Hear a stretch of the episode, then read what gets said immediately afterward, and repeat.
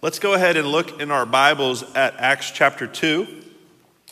In Acts chapter 2, we are uh, going to consider uh, our fourth and final core value. We've looked at our desire to be a Bible centered church, uh, our commitment to being gospel driven, uh, that we want to be a disciple making, and fourth and finally, that we aim to be a multiplying church. There's an interesting quote, one of the, the books that really helped me think through the church's role in sending out people into the world with the gospel uh, was Gaining by Losing by J.D. Greear. He says in, the, in this uh, book, he says, Those who care the most about the future of the Great Commission will devote themselves to multiplying and sending, not gathering and counting. We're, we're coming out of a season of the evangelical church in America where the emphasis was on getting as many people into the building as you could. And of course, that's still a priority in many ways. But once we got people into the building, we didn't do a good job at sending them out. And so we built uh, large churches, mega churches, that became sort of Christian social clubs where you had all of your needs met within the church. And the emphasis wasn't so much on the mission, but the emphasis was on about how the church can serve you. And there's been a shift, I think a healthy shift, uh, away from gathering and counting uh, towards multiplying and sending. So that's what we want to consider today as we look at this message titled The Greater Mission. Let's look at Acts chapter 2 together, verse 37 through 47. I'll read this passage, then we'll take a moment and pray and continue on from there. It says in Acts chapter 2, verse 37 When they heard this, they were pierced to the heart and said to Peter and the rest of the apostles, Brothers, what should we do? Peter replied, Repent and be baptized, each of you, in the name of Jesus Christ for the forgiveness of your sins, and you will receive the gift of the Holy Spirit. For the promise is for you and for your children for, and for all who are far off, as many as the Lord our God will call. With many other words, he testified and strongly urged them, saying, Be saved from this corrupt generation. So those who accepted his message were baptized, and that day about 3,000 people were added to them. They devoted themselves to the apostles' teaching, to the fellowship, to the breaking of bread, and to prayer. Everyone was filled with awe, and many wonders and signs were being performed through the apostles. Now all the believers were together and held all things in common. They sold their possessions and property and distributed the proceeds to all as any had need. Every day they devoted themselves to meeting together in the temple and broke bread from house to house they ate their food with joyful and sincere hearts, praising God and enjoying the favor of all people. And every day the Lord added to their number those who were being saved. Let's pray, and we'll consider some points from this passage and others. Father, as we come to your word, we humble ourselves. Lord, we seek we seek your guidance, your help this morning in discerning your will for our lives, discerning your will for the church, discerning your will for Redemption Church. We pray that you would speak clearly from your word. Show us how we might live our lives to honor and glorify you in all things. And Father, make us a multiplying church, we ask. In Jesus' name, amen. All right, so let's talk about the context of this passage, the setting. What's, what's going on? What, what makes this, this passage important? The setting is that Jesus has completed his earthly ministry. He's gone to the cross. He died on the cross for our sins. He's buried. He's resurrected on the third day. For about 40 days after that, he spent time teaching his disciples, appearing to them, uh, preparing them for his ultimate departure. And after 40 days at the Feast of Pentecost, he, he leaves them and he ascends into heaven. Now, he has instructed them a couple of things. One, one of his instructions was to go and wait in Jerusalem until he sends the promised Holy Spirit. In Acts chapter 2, the Holy Spirit has come upon them, and they have begun to see the miraculous signs that accompanied the coming of the Holy Spirit. Peter gets up and he preaches the gospel. Now, you have to understand uh, contextually, what's happening is because it's the Feast of Pentecost, Jews from all throughout the area, all throughout the region, some of them would have traveled several days to come to Jerusalem to celebrate the Feast of Pentecost. This is something that was very common among the Jews at that time that you would pack up your family and you would head to Jerusalem for the feasts that they celebrated throughout the year. This is again happening today. When a few of us went to uh, Israel a few months ago, our plane was full of people. We went during one of their feast seasons, and our plane was full of people who were traveling from the States mostly, because that's where we were flying from, and heading to Israel to celebrate the feast. And just like as you would expect today, back then, they would have went with enough supplies for the intended duration of their trip. But while they're there, something miraculous has happened. Jesus has ascended, the Holy Spirit has come down, and now these believing Jews, those who have, uh, have accepted that Jesus Christ was the Messiah that was promised to them throughout their, their scriptures, they are preaching the gospel, and many are placing their faith in Jesus as the Messiah. And so Peter gets up and he preaches this gospel, and many of the Jews standing there say, Brothers, what should we do? He just got done telling them that Jesus came as the Messiah. He was rejected by them. He was crucified at their behest. And now he has ascended and he has left them without taking them with him. And they say, What do we do? They were convicted. And he says to them, Repent and be baptized, each one of you in the name of Jesus Christ for the forgiveness of your sins, you will receive the gift of the Holy Spirit.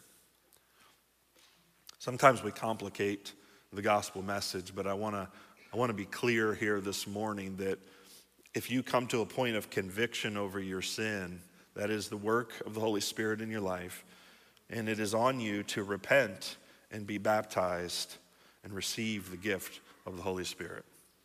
That's, that's our necessary response to the gospel message. And if you have not responded to the gospel in that way, there's no better time than today.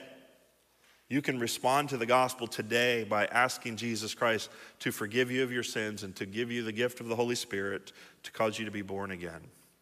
So, this is the message he declares to them.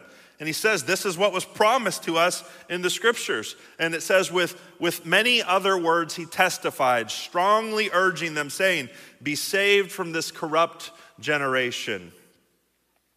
And then we hear that 3,000 people that day were added to them. That's some serious church growth. 3,000 people in one day. And then we, and then we come to verse 42, which is a very popular verse uh, from the book of Acts when we consider what the church should look like today. It says, They devoted themselves to four things the apostles' teaching, to the fellowship, to the breaking of bread, and to prayer. And we look at this. And in, in, the verses that come after, where we say, where we see that all the believers were together and held all things in common, and we go, this is the ideal church.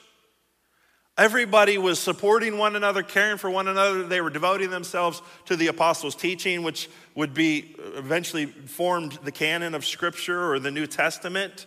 They're devoting themselves to fellowship, which is living their lives together, to the breaking of bread, uh, p- probably a reference to communion, which is essentially remembering the death of Jesus Christ, and to prayer.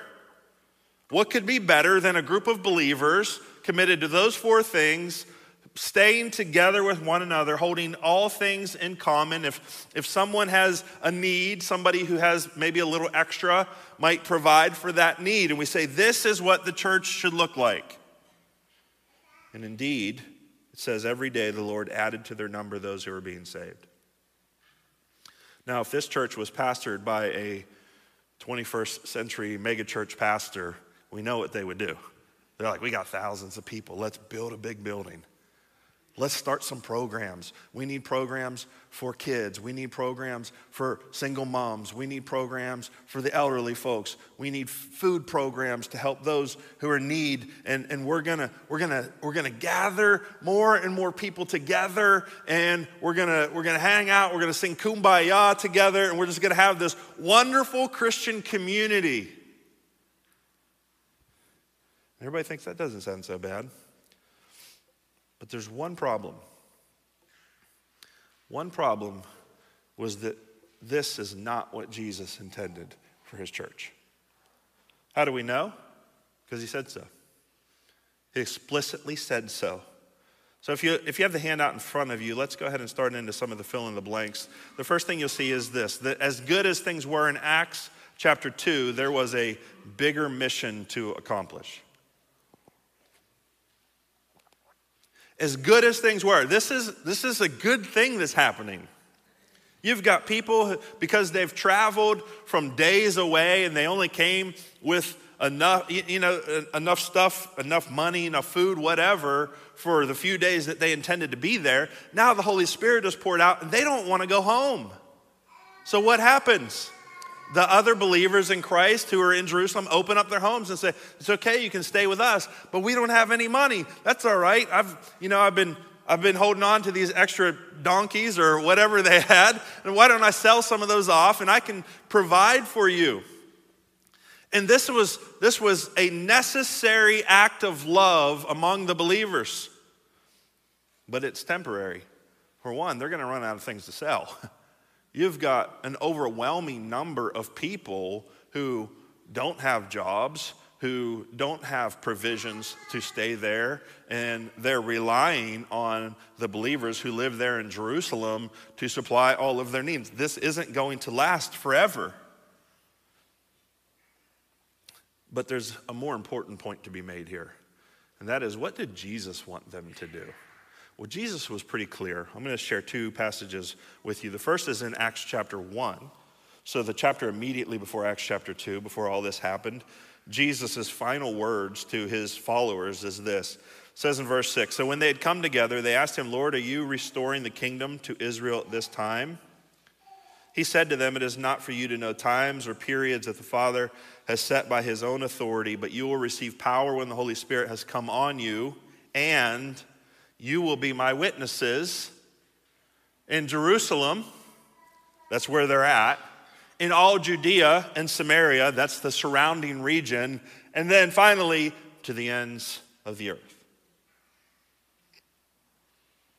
Jesus was sending the Holy Spirit not solely so that they could enjoy sweet fellowship together with one another and experience this miraculous move of God where everybody's needs are being met because there's this spirit of generosity flowing from them and things are, are, are just happening in amazing ways. He's sending the Holy Spirit so that they will be witnesses. And they got the Jerusalem part down. They're being witnesses in Jerusalem. All of Jerusalem is talking about what's going on. They're seeing this move of God in Jerusalem. But what about Judea and Samaria? What about the ends of the earth? Well, let's look at another thing that Jesus said before he went away from them. Let's look at Matthew's gospel in Matthew 28. We're going to look at verses 18 through 20, where it says, Jesus came near and said to them, All authority has been given to me in heaven and on earth. Go therefore and make disciples of all nations baptizing them in the name of the Father and of the Son and of the Holy Spirit, teaching them to observe everything I have commanded you. And remember, I'm with you always to the end of the age. Before Jesus left, every time he talked about what he wanted them to do after he left, it had to do with the mission. It had to do with going out. And that's because Jesus came so that this gospel could not only be preached to those in Jerusalem, but he came so that this gospel could be preached to every man, woman, and child. Every tribe, tongue, and nation, every people group across the face of the earth needs to hear the gospel of Jesus. So, yeah, things are going great in Jerusalem. They're having a good old time. But what about everybody else who needs to hear the gospel? What about those people who are going to live in North America in the 21st century? What about the people who are going to live in Lower Burrell and Sarver and the surrounding communities? If the gospel stays in Jerusalem and it doesn't go to the ends of the earth, then the mission of Jesus is never accomplished. And so, this is the next thing you see on the handout. The story of the early church reminds us that the mission is more important than our comfort and preferences.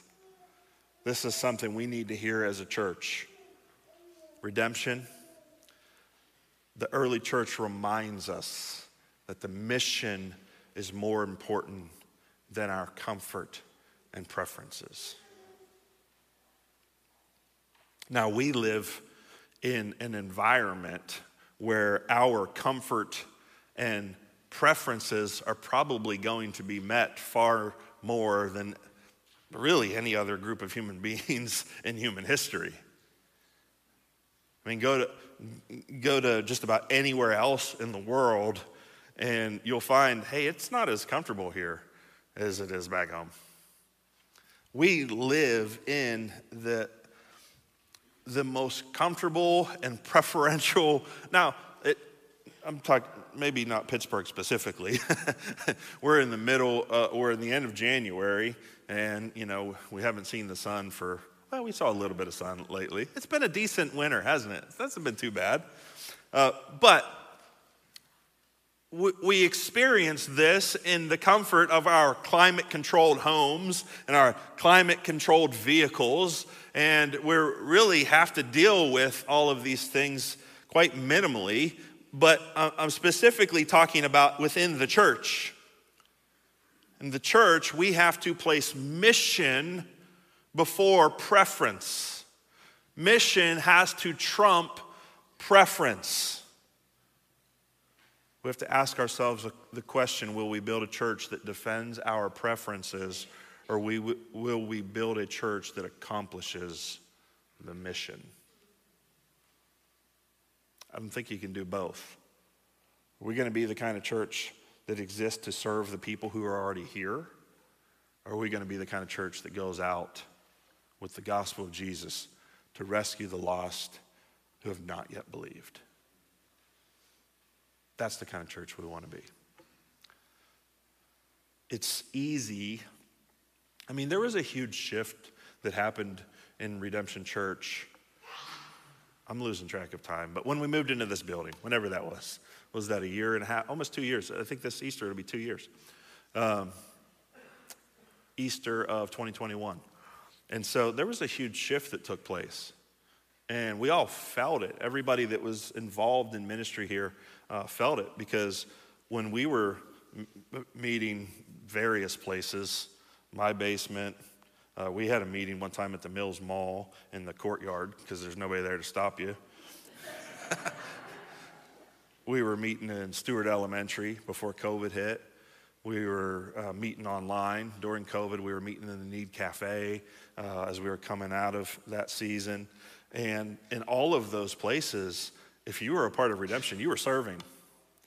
I mean, we were setting up, like all of this stuff got set up and tore down. We were meeting, when we were at Stewart, we were meeting at the U-Haul at 7 a.m., loading up a U-Haul truck with all of our stuff, unloading it at Stewart Elementary, having service, breaking everything down, loading it back into the truck, taking it back to the U-Haul, and unloading it into the U-Haul container. We did that every week. And then we moved in here, and there was a sense of, okay, and we needed that. We, you, you don't want to you don't want to be running ragged all the time. We were burning volunteers out because it was just so labor intensive just to have service every week. And we moved in here, and there's this shift. There's this tendency towards a more consumer mentality. There's this tendency uh, away from mission and toward preference. And we have to fight against that. We have to be sure that we don't become an inward focused church. So, what happens with the early church? Let's go back to Acts. What's going to happen with them? So, you got all these people who are following you, you got you got believers taking care of one another, all this good stuff happening, yet the mission of Jesus is not being accomplished.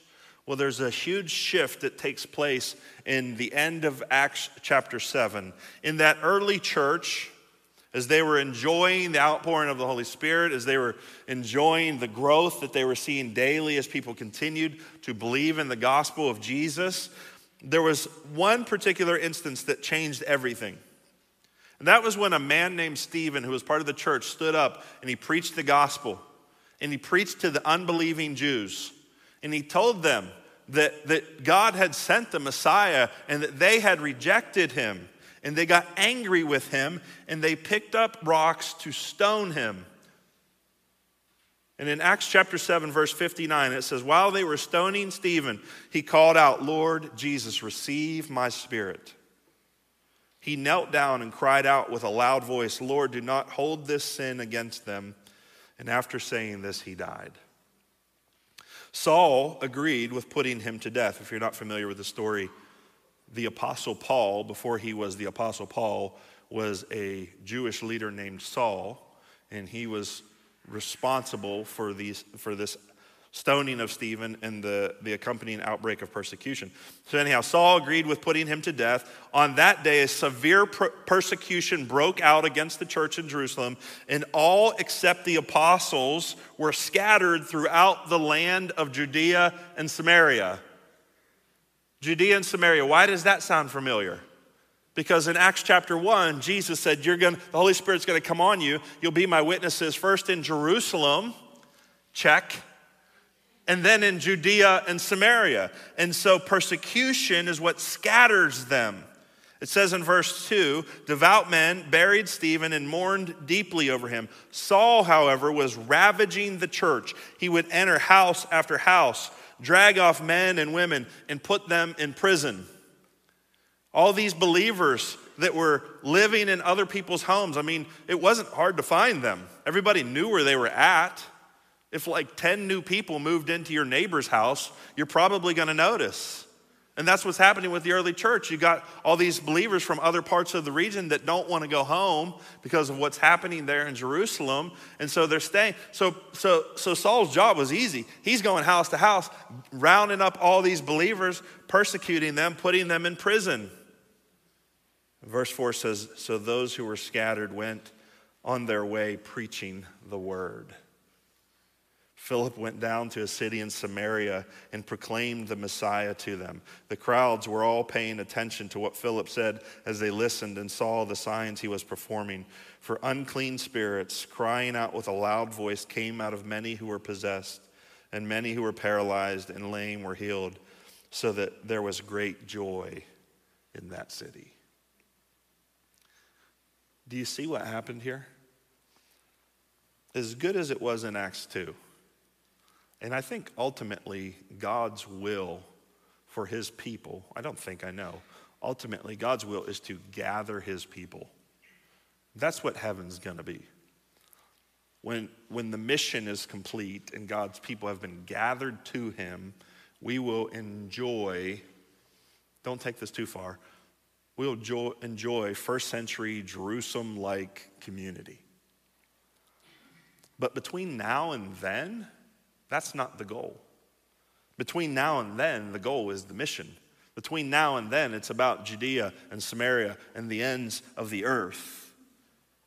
And God will use any means necessary to accomplish his mission.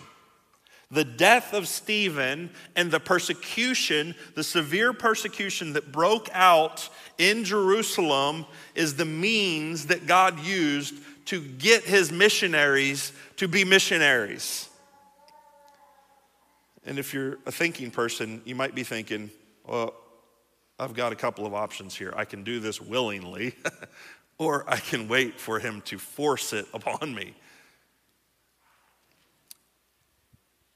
Let Acts 7 be an example to us that Jesus is serious about his mission. Now, I'm not saying that, the early believers were living in rebellion. I think they just hadn't figured this out yet. I'm not saying that, I, I mean, this was fresh. This was brand new.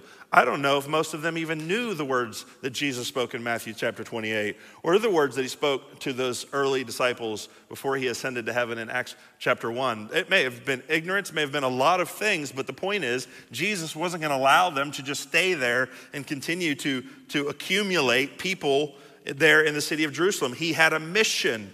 And so you see on the handout that Stephen's death and the persecution that followed pushed the gospel from Jerusalem into Judea and Samaria. His death and the persecution that followed pushed the gospel from Jerusalem into Judea and Samaria. So that we, when we come to Acts chapter 11, we see another shift in the mission.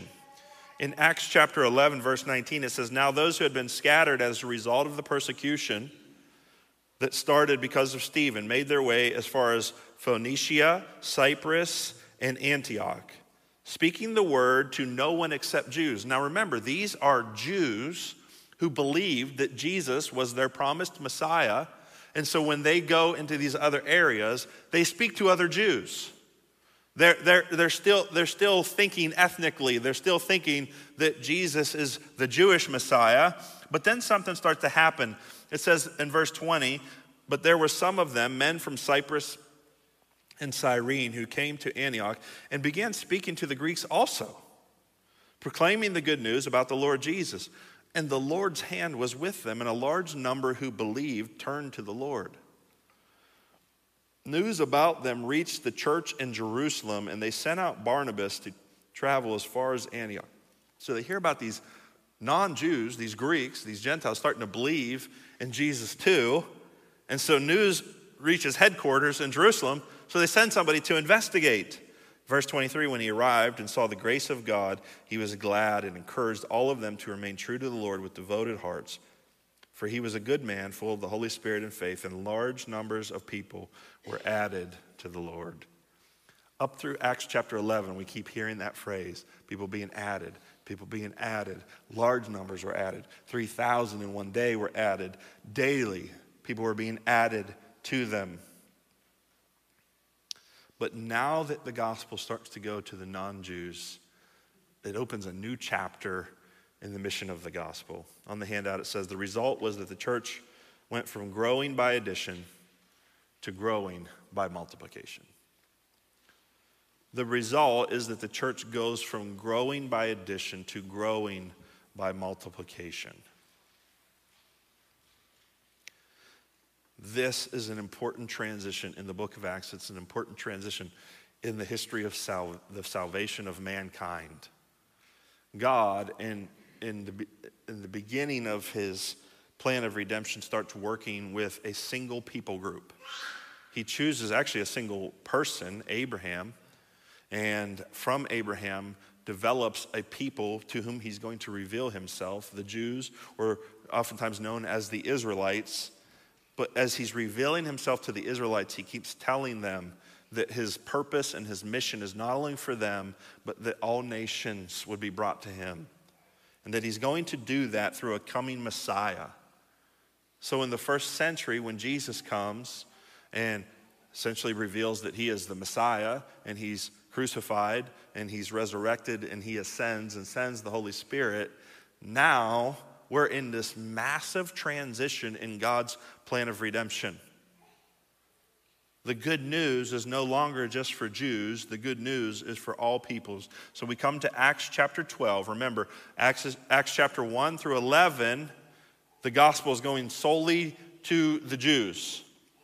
And they're growing by addition. God is constantly adding people to them. And then Acts chapter 12, verse 24, we read, But the word of God flourished and multiplied. And the rest of the book of the Acts, the gospel is just going to explode. And most of that explosion is going to happen through the ministry of Saul, who persecuted the church in Jerusalem, but was later converted and became probably the greatest missionary that the church has ever known. And he took the gospel all throughout the known world. Everywhere he went, he preached the gospel. He got persecuted for preaching the gospel, and then he moved on to the next town. God did not allow Paul to become comfortable He kept sending persecution to keep him moving so that the gospel would go from city to city. Why is multiplication better than addition? Well, the answer is obvious. But let me give you an illustration that might be helpful. J.D. Greear uses this in his book, Gaining by Losing.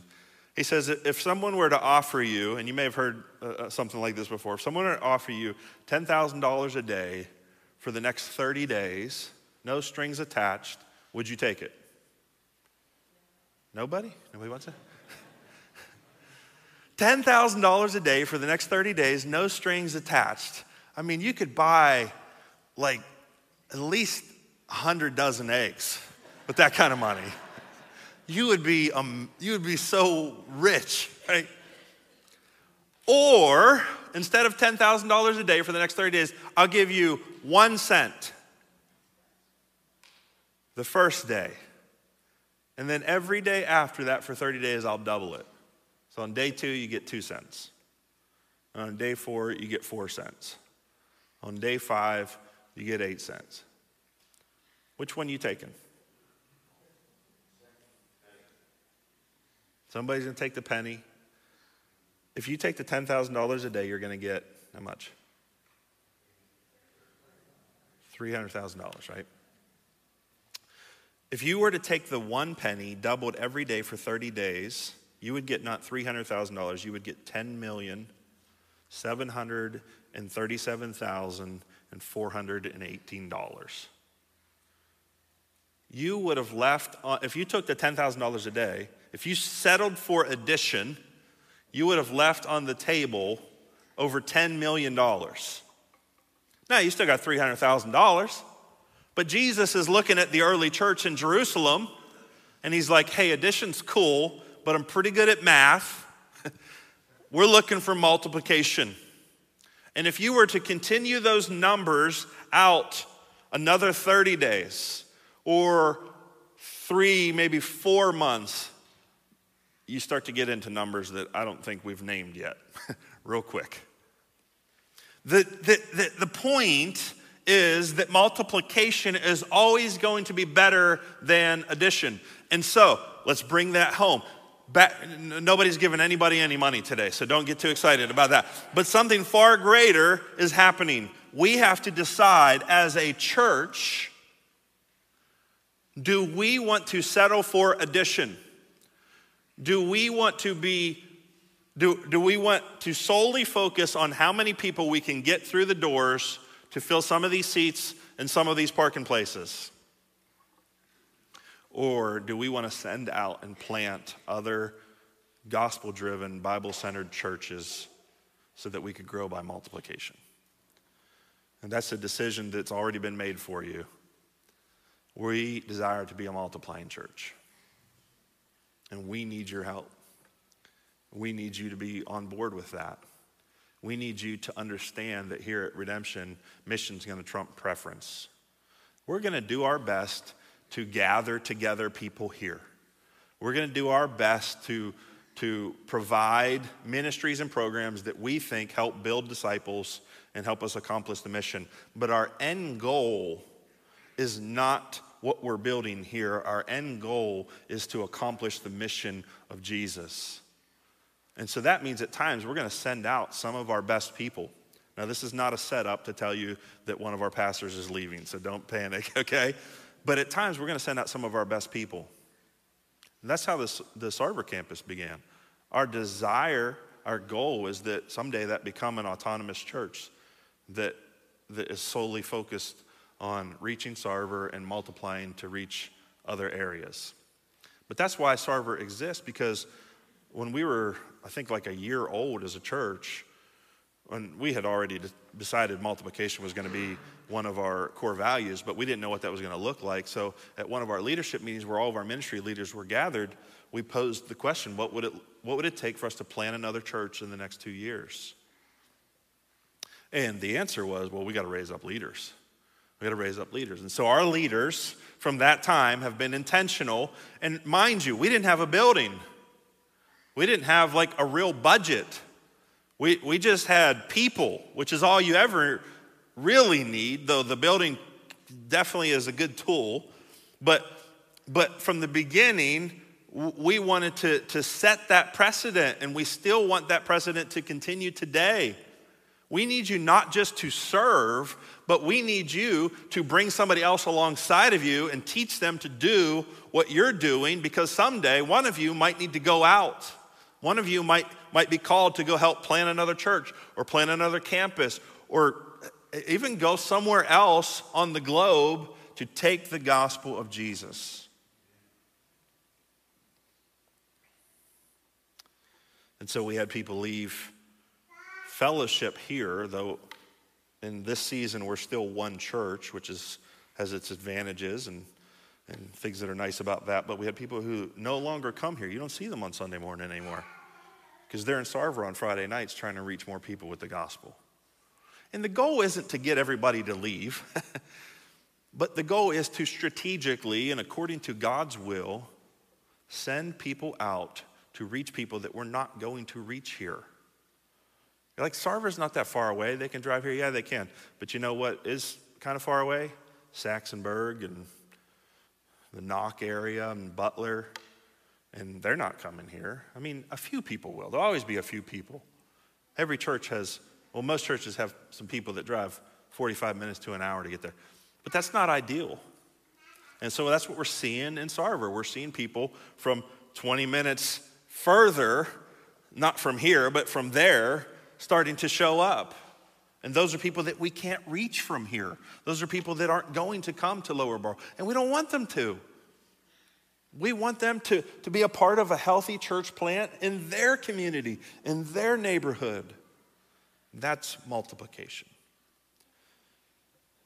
God willing, when it's all said and done, and our lifetime collectively on earth here is over, we will not just have planted a church, but we will have been a part of a movement.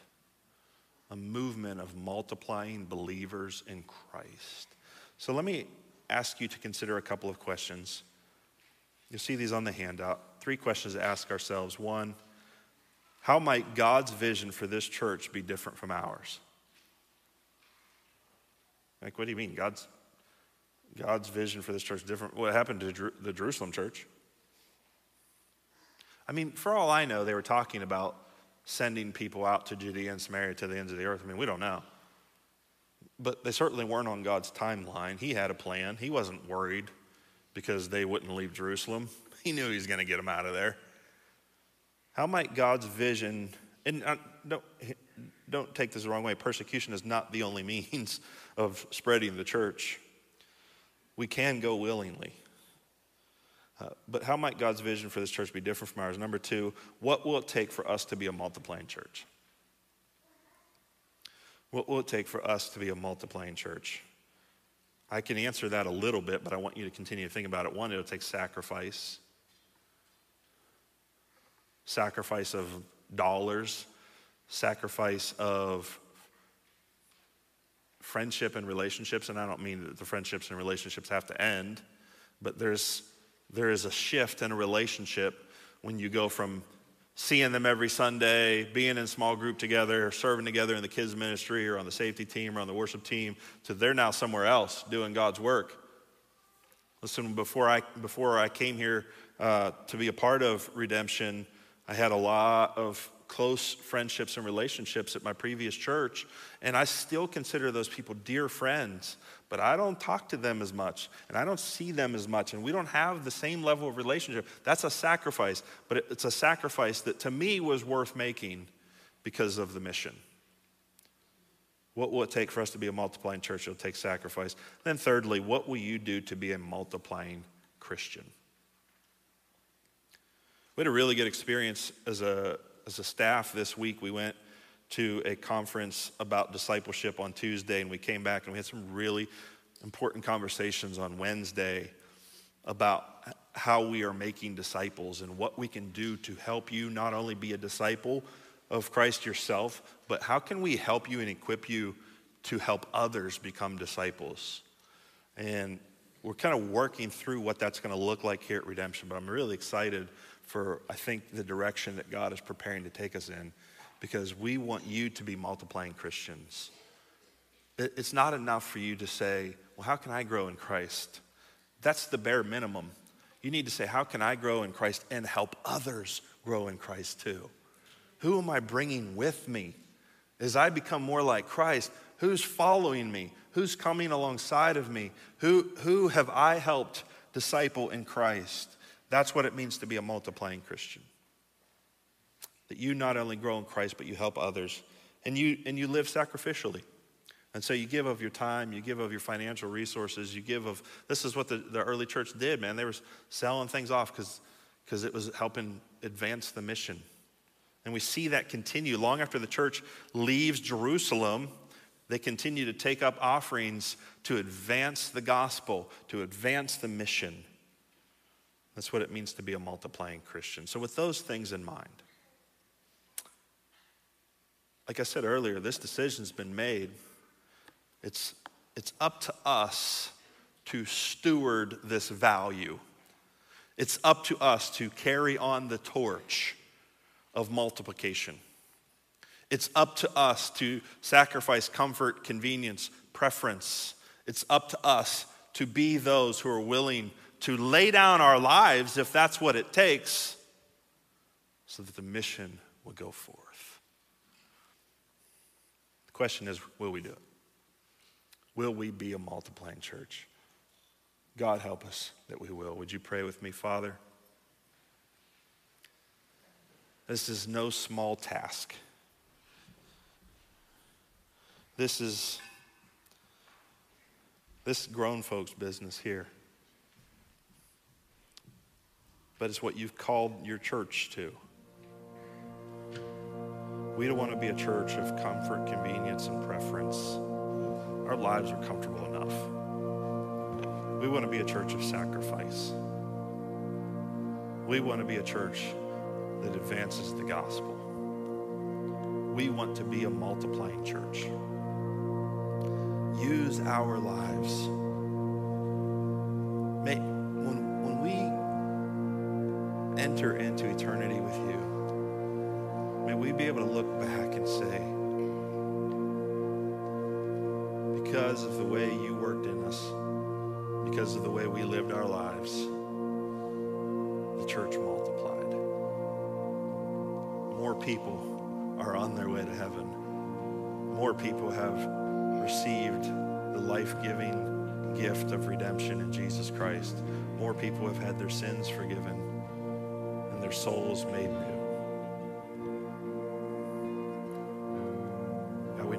Happen by accident. And so we ask for your help. We ask you to work through us in such a way as your church would grow and the kingdom of God would advance. And so today, we commit ourselves time, talent, and treasure. We're all in. Use our lives, use our church. Let the gospel grow not only here in Lower Burrell but let the gospel grow wherever you might send us. Let us go to our Judea and our Samaria. And Father, send us even to the ends of the earth. And we pray that you would help us to be strategic, help us to, to be thoughtful in how we do that. I pray that you would raise up many leaders. God, would you multiply leaders here at Redemption Church? Would you raise up those who can lead or serve us on the worship team, would you raise up those who could lead or serve in our children's ministry? Would you raise up those who could lead and serve in administration or on our safety team? Would you raise up those who could lead and serve in preaching and teaching the word? Those who could lead and serve in evangelism? God, would you raise up leaders and send them out? Send them in our, into our neighborhood, into neighborhoods all throughout the Steel City region for your glory. In Jesus' name we pray.